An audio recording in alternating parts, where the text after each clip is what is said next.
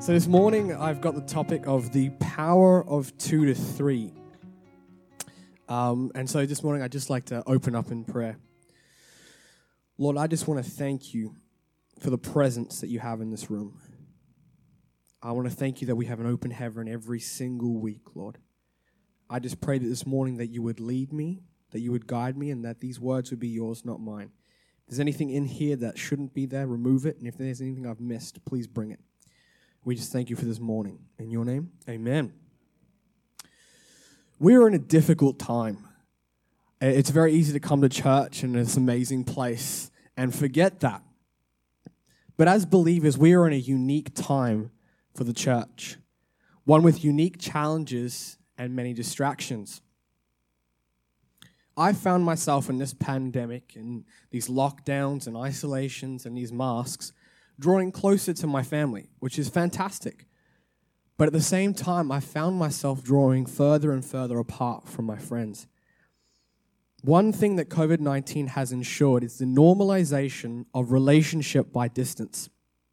And while I love technology, being a millennial, of course, I mourn the loss of in-person relationship. My whole life I've heard from my elders and my leaders, your generation loves screens too much. You're on your screens too much. You don't know how to talk in person, which is true. But sadly, my generation is not the only one struggling with this post-COVID. Traveling to others has become more tiresome and more difficult. We are used to staying within our communities, and despite being an extroverted extrovert, which basically means I talk a lot and I get my energy from people, I find it more comfortable and convenient to stay at home, often to my own detriment and the detriment of relationships. Therefore, this morning I'd like to make 3 points. Number one, we need relationship, for we're made for it. Number two, relationship with believers makes us stronger. It brings both comfort and it brings healing. And finally, how we create a safe relational environment. Number one, we need relationship, for we are made for it. You see, God is a Trinity, the 3 in 1, so he is literally community. Genesis 1 verse 26 says, let us make man in our image. As we are made in the image of our triune God, we need relationship. Our language and thoughts cannot be, we should have relationship. It must be, we need relationship. As humans and as Christians, we are made for relationship. Hebrews 10 verse 24 to 25 says, let us consider how we may spur one another on toward love and good deeds, not giving up meeting together as some are in the habit of doing, but encouraging one another, and all the more as you see the day approaching. We are relational beings, and as Hebrews says, we must not give up the habit of gathering. Now, I love gathering with the entire body. For me, the corporate blessing that comes, the corporate anointing, the corporate worship, for me, there's nothing like it. For me, I personally find it the most easy way and natural way to connect with God. There's something unique that comes upon you when you're in a place united with your brothers and sisters in prayer, in worship. And in a place like this where we have an open heaven, it's so easy to connect to the Lord. But despite having an awesome band that leads us into the throne room, as Peter and Lindsay often say, deep relationship and transformation most frequently occurs in connect groups and now also our microgroups. Just a quick refresher, microgroups is just any group of 2 to 4 people. And it doesn't have to be church related. Jesus understood this. Yes, he spoke in the synagogues and he preached to thousands of people and performed amazing miracles, setting so many people free. But the most discipleship and transformation happened in the intimate and private moments with his disciples. First the 12 apostles, and then the inner three. The inner three are James, Peter, and John, the first martyr, the founder of the Catholic Church, and James, the last surviving apostle. Jesus engaged in the ancient equivalent of church, connect groups, and microgroups in addition to his time with the Father. Therefore, to live like Christ and our true selves made in God's image, we need fellowship and relationship with our brothers and sisters, both on and outside of a Sunday service. Number two, relationship with believers makes us stronger. It brings comfort, strength, and healing. Proverbs 17, verse 22 says, "A cheerful heart is good medicine, but a crushed spirit dries up the bones." In a time when there's a lot of stress, uncertainty, and anxiety, and emotions are running up and down, relationship with our brothers and sisters is paramount. We need people to pray for us, to remind us of the truth, to remind us of our identity, to mourn with us, to empathize with us, to love us, and we need to be these things to our brothers and sisters. Now, I know for me personally, it's far easier for me to make someone else laugh than to make myself laugh. I know it's far easier to believe the best about someone else, to say to someone, God is with you, He forgives you, He's fighting for you. I know for me personally, when I'm going through a tough time, it's far easier to remind somebody else of God's goodness than to remember God's goodness. For me, I can feel sorry for others far easier than I can feel sorry for myself. I can see and call the best out of others. I can love and encourage my brothers and sisters far easier than I can myself. This is why when we become a follower of Jesus, we become part of His body, because He knew we could not do this on our own. God recently gave me a fresh revelation of Psalms 23. So often we read about us walking through the darkest valley and we're like, yes, the shepherd is with us. But how often do we think about the fact that probably the rest of the flock is there too? As far as I'm aware, shepherds don't just take one sheep with them. The whole flock goes with. Jesus used sheep because we were never meant to be alone. He takes His flock with Him wherever He goes. And just as a coal dies outside the fire, so does a Christian who is alone.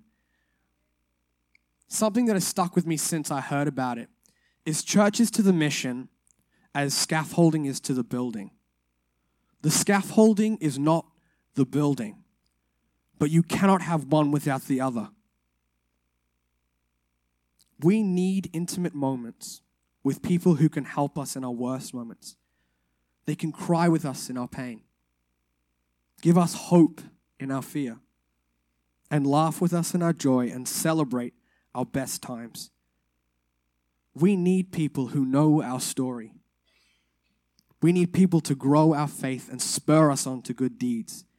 And we need to be that person to our brothers and sisters. Now, how we create a safe relational environment. Just for a moment, I want to speak to all the extroverts, since I am one. We need to reflect and communicate better, not only with others, but ourselves. Now, I might just be preaching to myself here, but I'm betting there's at least a couple other people who feel this. We need to identify what we are feeling before we ask for help, and then ask for help. Now, to speak to everyone, this may come as a shock to you, but what we need doesn't actually come naturally to others. Now, I know, I was as surprised as you were. It turns out not even mothers can read minds, despite their many other superpowers. Communication is paramount to relationship, and we need to communicate to our brothers and sisters. Now, you might be sitting here saying, Ronan, that's great, that's real nice, but you haven't told us how to create this awesome relational oasis yet. What if I don't feel safe? What if I don't fully trust my brothers and sisters? And I would say that's a great point. I'm getting to it. I believe we can have a taste of this relationship on Sundays. But to truly experience it, we need connect groups and microgroups that are full of love, peace, and unity. Everyone needs a place to truly be themselves, and unconditional love is paramount to this. I know personally that I don't want to be honest and bare my soul if I don't feel safe. I need to know that the people that I'm with are going to keep my confidence. They're not going to be judgmental and will love me. I need a judgmental-free zone. In short, I need to know that I can trust my brothers and sisters. Now, this is not an allowance to excuse sin. True love involves judging fruit and loving correction. However, as Paul emphasizes in Galatians 6, we are to do so gently, bearing one another's burdens, which implies humility and meekness. 1 Corinthians 1:10 says, I appeal to you, brothers, by the name of our Lord Jesus Christ, that all of you agree and that there be no divisions among you, but that you be united in the same mind and the same judgment. Personally, I do not believe that this means we all have to think the exact same thing or think exactly the same. I do believe that it means we can agree to disagree, and in those instances, we do not seek an argument. Something that I love that Bethel or some of its team say is one should not be right at the expense of relationship, which is something that has stuck with me. And I personally believe bringing up topics that are hotly debated goes against unity and brings discord. I want you to ask yourselves three questions. In light of eternity, is this truly important? Is this going to bring my brother or sister closer to me or further away? And most importantly, is this going to bring them closer to God or push them away? John 13:35 says, "By this everyone will know that you are my disciples, if you love one another." And Corinthians gives us some defining features. True love is patient. It's kind. It doesn't envy. It doesn't boast. It's not proud. It doesn't dishonor others. It's not selfish. It is slow to anger. It keeps no records of wrongs. It love does not delight in evil, but rejoices with the truth. Always protects. Always trusts. Always hopes. Always perseveres. Love never fails. And without love, we have nothing. To truly create a safe relational environment, my apologies, which is a judgment-free zone, we need true love. We need communication. We need confidentiality. We need unity. We need peace. We need patience. And we need trust. Now, unfortunately, this isn't a quick fix. And what I've shared is only part of the puzzle. But I know it's a good start. And as we do these things, Holy Spirit will guide and bless us. So just a quick recap, 3 points to close. We need relationship, for we're made for it. Relationship with believers makes us stronger. It brings comfort and healing. And in this time and throughout our lives, we need people who know us and can tell our story. We need people who are with us in the valleys and on the peaks. To truly create a safe relational environment, which is a judgment-free zone, we need true love, unity, peace, patience, communication, trust, and confidentiality. Thank you. This morning I want to pass it over to Lindsay. Wow. Come on, give him a big hand. That is awesome. That's so good. I don't know why I'm up here, really.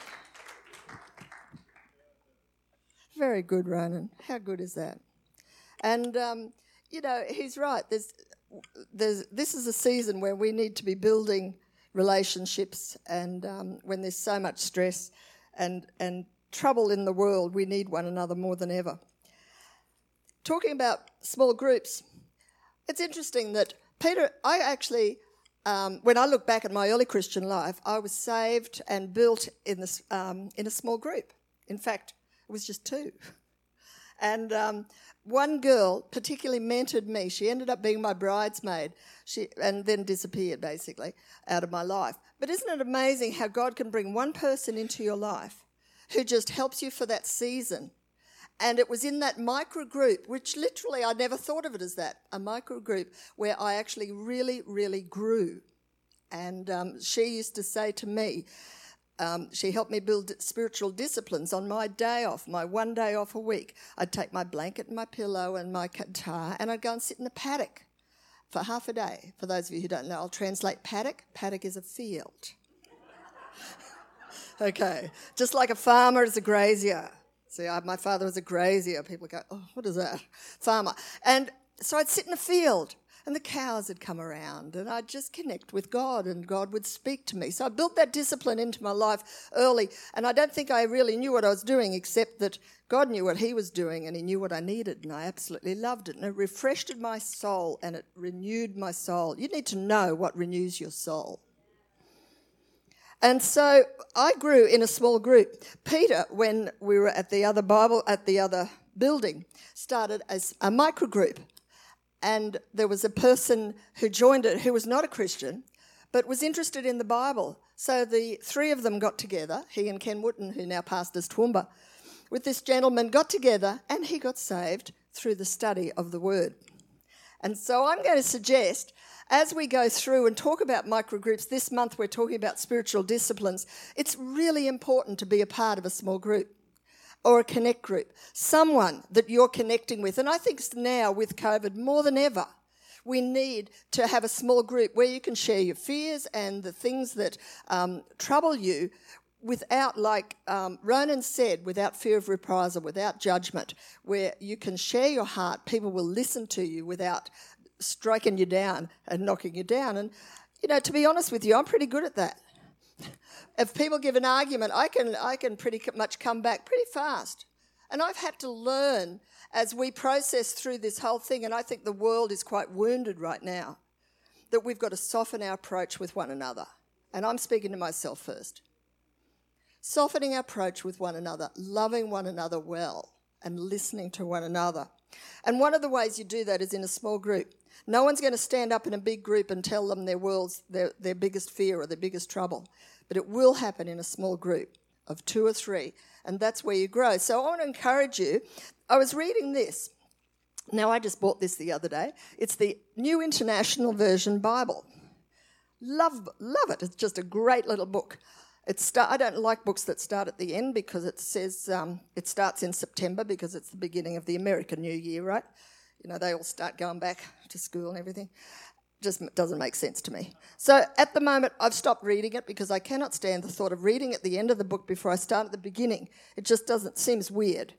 So September 1st, I'm going back into reading it. And this is what he says in here, a couple of things. Read it together. Read the whole Bible in a year is a huge challenge. You'll find it really helpful if you're not doing it by yourself, but with a group of friends and journey together. You can struggle, you get excited together about what you're discovering in God. Now, I think that's a great idea. Perhaps you might want to consider that today. So I'm going to go and pick one of these little books up, Bibles, and I'm going to start reading it. He says in the beginning, the Bible is a guide to life. It tells us right from wrong. There's no question that it doesn't answer, and it is a practical handbook for our life. It's also much more than that. It's a story of relationship between us and God, where we find love and joy and peace, adventure and purpose. It's not a list of rules, but it's a book of love. See, when you read the Bible, you feel love. God starts to speak to you. If you're struggling, read the Bible. And you know, I'm speaking to here, I would believe I'm speaking here to mature Christians, but my question to you is, you might have been 25 years or 35 years or 45 years a Christian. Have you ever read the Bible? Are you still reading the Bible, is my question. Because I tend to assume that everybody's reading the Bible, but I've learnt that one thing, probably quite a number of you have stopped. And especially when we get busy, we get stressed. What do your children see you doing? What do your family see you doing? If you're reading this book like it is the most important thing in your life, you're telling the world something. That this is how I find my life. Now, in a small group, that becomes powerful. 3 things I'm going to just quickly tell you that the Word of God does. The Word of God to me is the most important. It's absolutely the most paramount part of your life, because it is where you will find your nourishment. It is an incorruptible seed. It says in 1 Peter 2, I think about around 18 and 19, it's a seed and it gets on the inside of you and it starts to grow. It's not an ordinary book. It's not just another book. If you sit it in your cupboard and you never open it, it'll do you no good. It's a seed and it needs to get into you so that it can change you. And he says it's true. Numbers 23:19, God is not a man that he should lie, neither the son of man that he should repent. Hath he said, and shall he not do it? Hath he spoken, and shall he not make it good? God will make good his word to you, his revealed word to you. But if you're not reading it, how do you know what his revealed will is to you? So read it, and it's powerful. The second thing the Word of God does, the Word of God creates faith. Romans 10:17, faith comes by hearing and...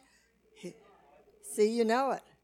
We can know it though, but if we're not reading it, it's not doing you any good. Faith, we need faith in this season. You need faith to have a vaccine. You need faith if you're not having the vaccine. Either way, maybe this Delta variant's coming up into Queensland at some point. What are you going to do? Where is your faith? Where does your faith come from? Your faith comes from this.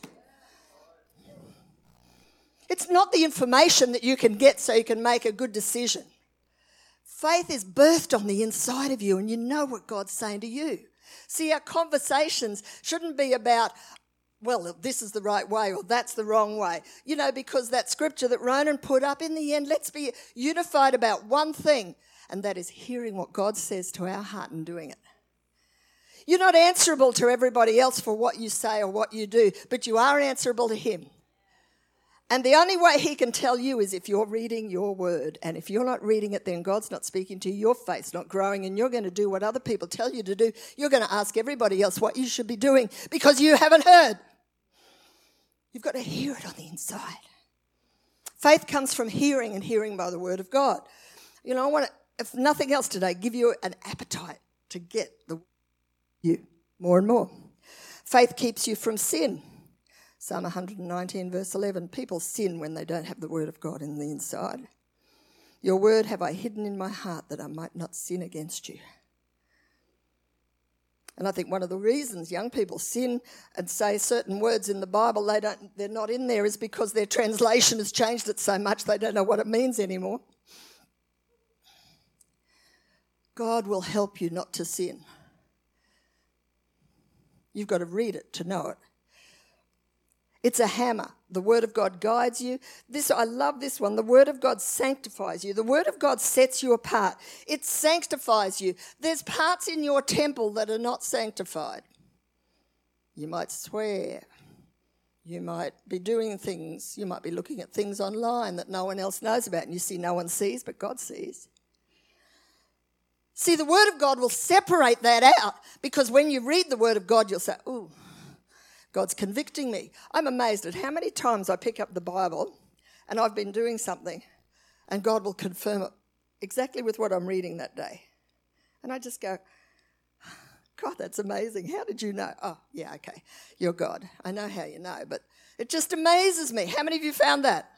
You know, God confirms it through either something you're doing, something you're saying, something you've had a conversation about, you've been praying about. We were praying about gates at our intercessors meeting this past week, and we were just declaring opening gates, shutting gates, doing the Nehemiah, you know, all the different kinds of gates. There's the dung gate, you know, where you've got to throw your junk out. There's the fountain gate. There's all these gates. We were praying about the gates in the church and asking God to close gates, open gates, which is also the part of our theme of the conference of our fast. And I get home and I thought, I'll go to the end of my book and just read one of my daily readings. So I picked up Psalms, and it was Psalms verse 12. I can't remember, Psalm 137, I think it was, and it goes, "I will strengthen the bars of your gates." And I just go, "Oh, don't you just love it when it comes together?" I just love it. I read it and God just speaks to me and it hits you in the heart and you go, oh, yeah, that's so good. See, we need that right now. And there's a whole lot of people in the world who need that right now. You've got friends who need that right now. Start a small group. Start a connect group. A small group is not a connect group, okay? A connect group is probably around 10, 12. Because we're thinking while COVID's on, if you have any more of that and they try to lock it down under 10, you're in trouble. So it's around 10, 12. But a micro group is just 2 or 3. Find somebody. You might be talking to someone and say, hey, they're really fearful. Say, why don't we get together and just read the Bible? Just see what God would say. You know, God wants to help us through this. God wants to help us. He says in Luke, he says, let not your heart be troubled. And so it'd be pretty good to be able to walk through life not being troubled in your heart. See, God will do that for us and help us. And then, so it sanctifies you. Oh, gosh, I like this. Sorry, my notebook's just all of a sudden lit up. You know, like when it's germs, you know, and they put that thing on and they all go yellow. I got all these bright lights on my page. Just went too far. The third thing the Word of God will do, God says my word is to be eaten. He told Ezekiel in Ezekiel chapter 3 verse 1, he says to the prophet, he said, I want you to take the scroll and eat it. So in a vision, he literally picks up this scroll and he eats it. God says to you today that you've got to take the Word of God and you've got to eat it. You've got to get it on the inside of you. Now, can I ask you, when you eat a meal, does it just come out the other end the same way? I know, it's just gross. But, you know, at least I just wanted to wake Barry up there, okay? I just wanted to wake him up. You've got to eat the Word of God. That's why reading it is important. If you don't get it on the inside of you, you read it and you meditate on it, you chew on it and you think about it. I'd go and sit out under my tree on the paddock and I'd just mull over things. And God would start to speak to me. And what happens when you digest the Word, the goodness of it comes into your being. And it ministers to the pain, to the rage, to the anger, to the hurt, and it feeds your soul and it helps you.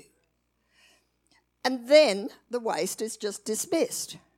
But the goodness of the Word, when you read it, you can read it and just say, oh, I've done my daily reading today. That will do you no good. You'll feel good because you think, oh, I'm a Christian and I've read my Bible. But that's like you've got spiritual diarrhea, really. You just read it and it just comes in one mouth and goes out the other end.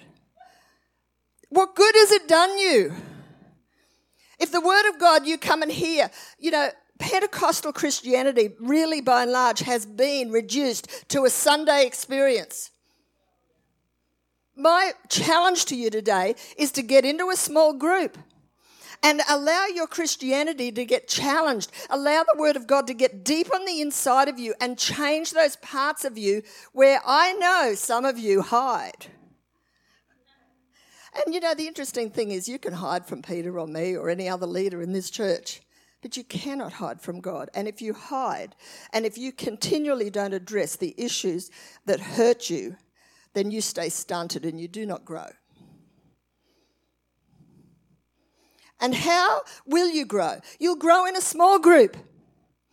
We're in a small group. If you want spiritual growth, and in this church we want to see people grow. So if you think of a triangle, the bottom of any small group is going to be, for a start, commitment, because if you're not committed to a small group, say I'm going to join this group for a year, then you won't have vulnerability.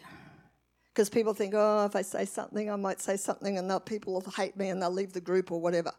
So you've got to have that, say, I'm committed to this group of 2 or 3. We're going to study it for a year.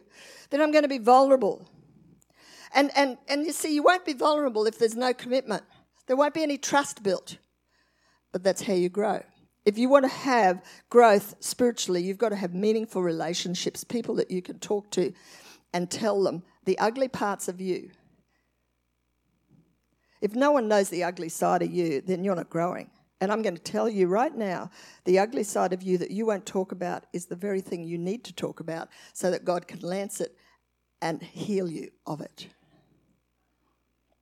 It'll happen in a small group if you'll let God do it. But if you're skirting over things, then your Sunday Christianity will do you no good.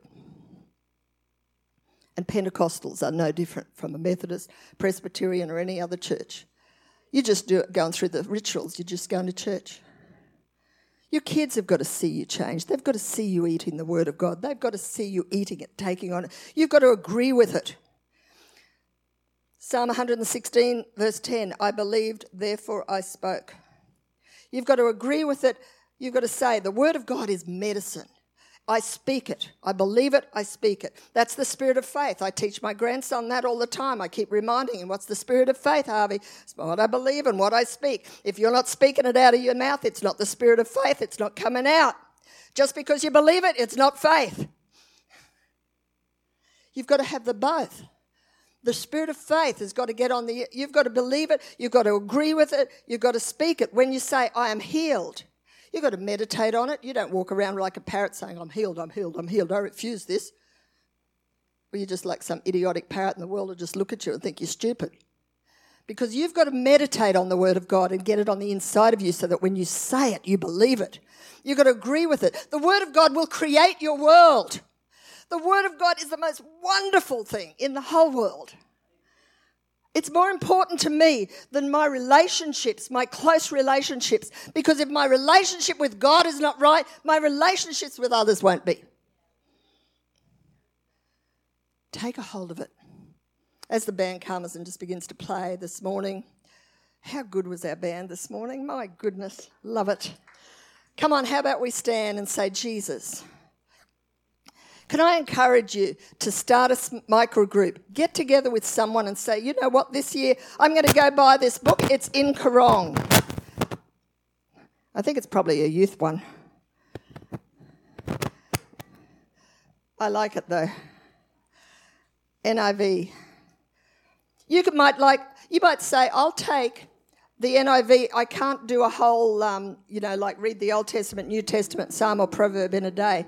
Well, I'm doing this year, I read the Bible through last year, all I'm doing this year is going through Psalms and Proverbs. Right? That's all I'm doing. Then maybe next year I might do New Testament. Then the year after I might do the Old Testament. Some chapters of Leviticus I might skip. I grew best in a small group. We led people to Jesus in a small group. Start a micro group for your own benefit so you'll grow. So it'll force you to deal with things in your life that perhaps you've never wanted to deal with, but in a small group, God will help you. We thank God that even no matter what we go through today, through this pandemic, no matter what God is doing in the world, He is with us. God promises to look after us in times of famine. And He will satisfy us, and He'll satisfy us with His word. Father, right now, I thank You for Your word, and I pray that You would help us. Lord, right now, speak to our hearts, convict us of sin, of righteousness, and of judgment. Show us how to move forward. And show us, Lord, inspire us how we can help others as we look to grow and to be strong in ourselves as well. In Jesus' name, amen. Thanks, Mike.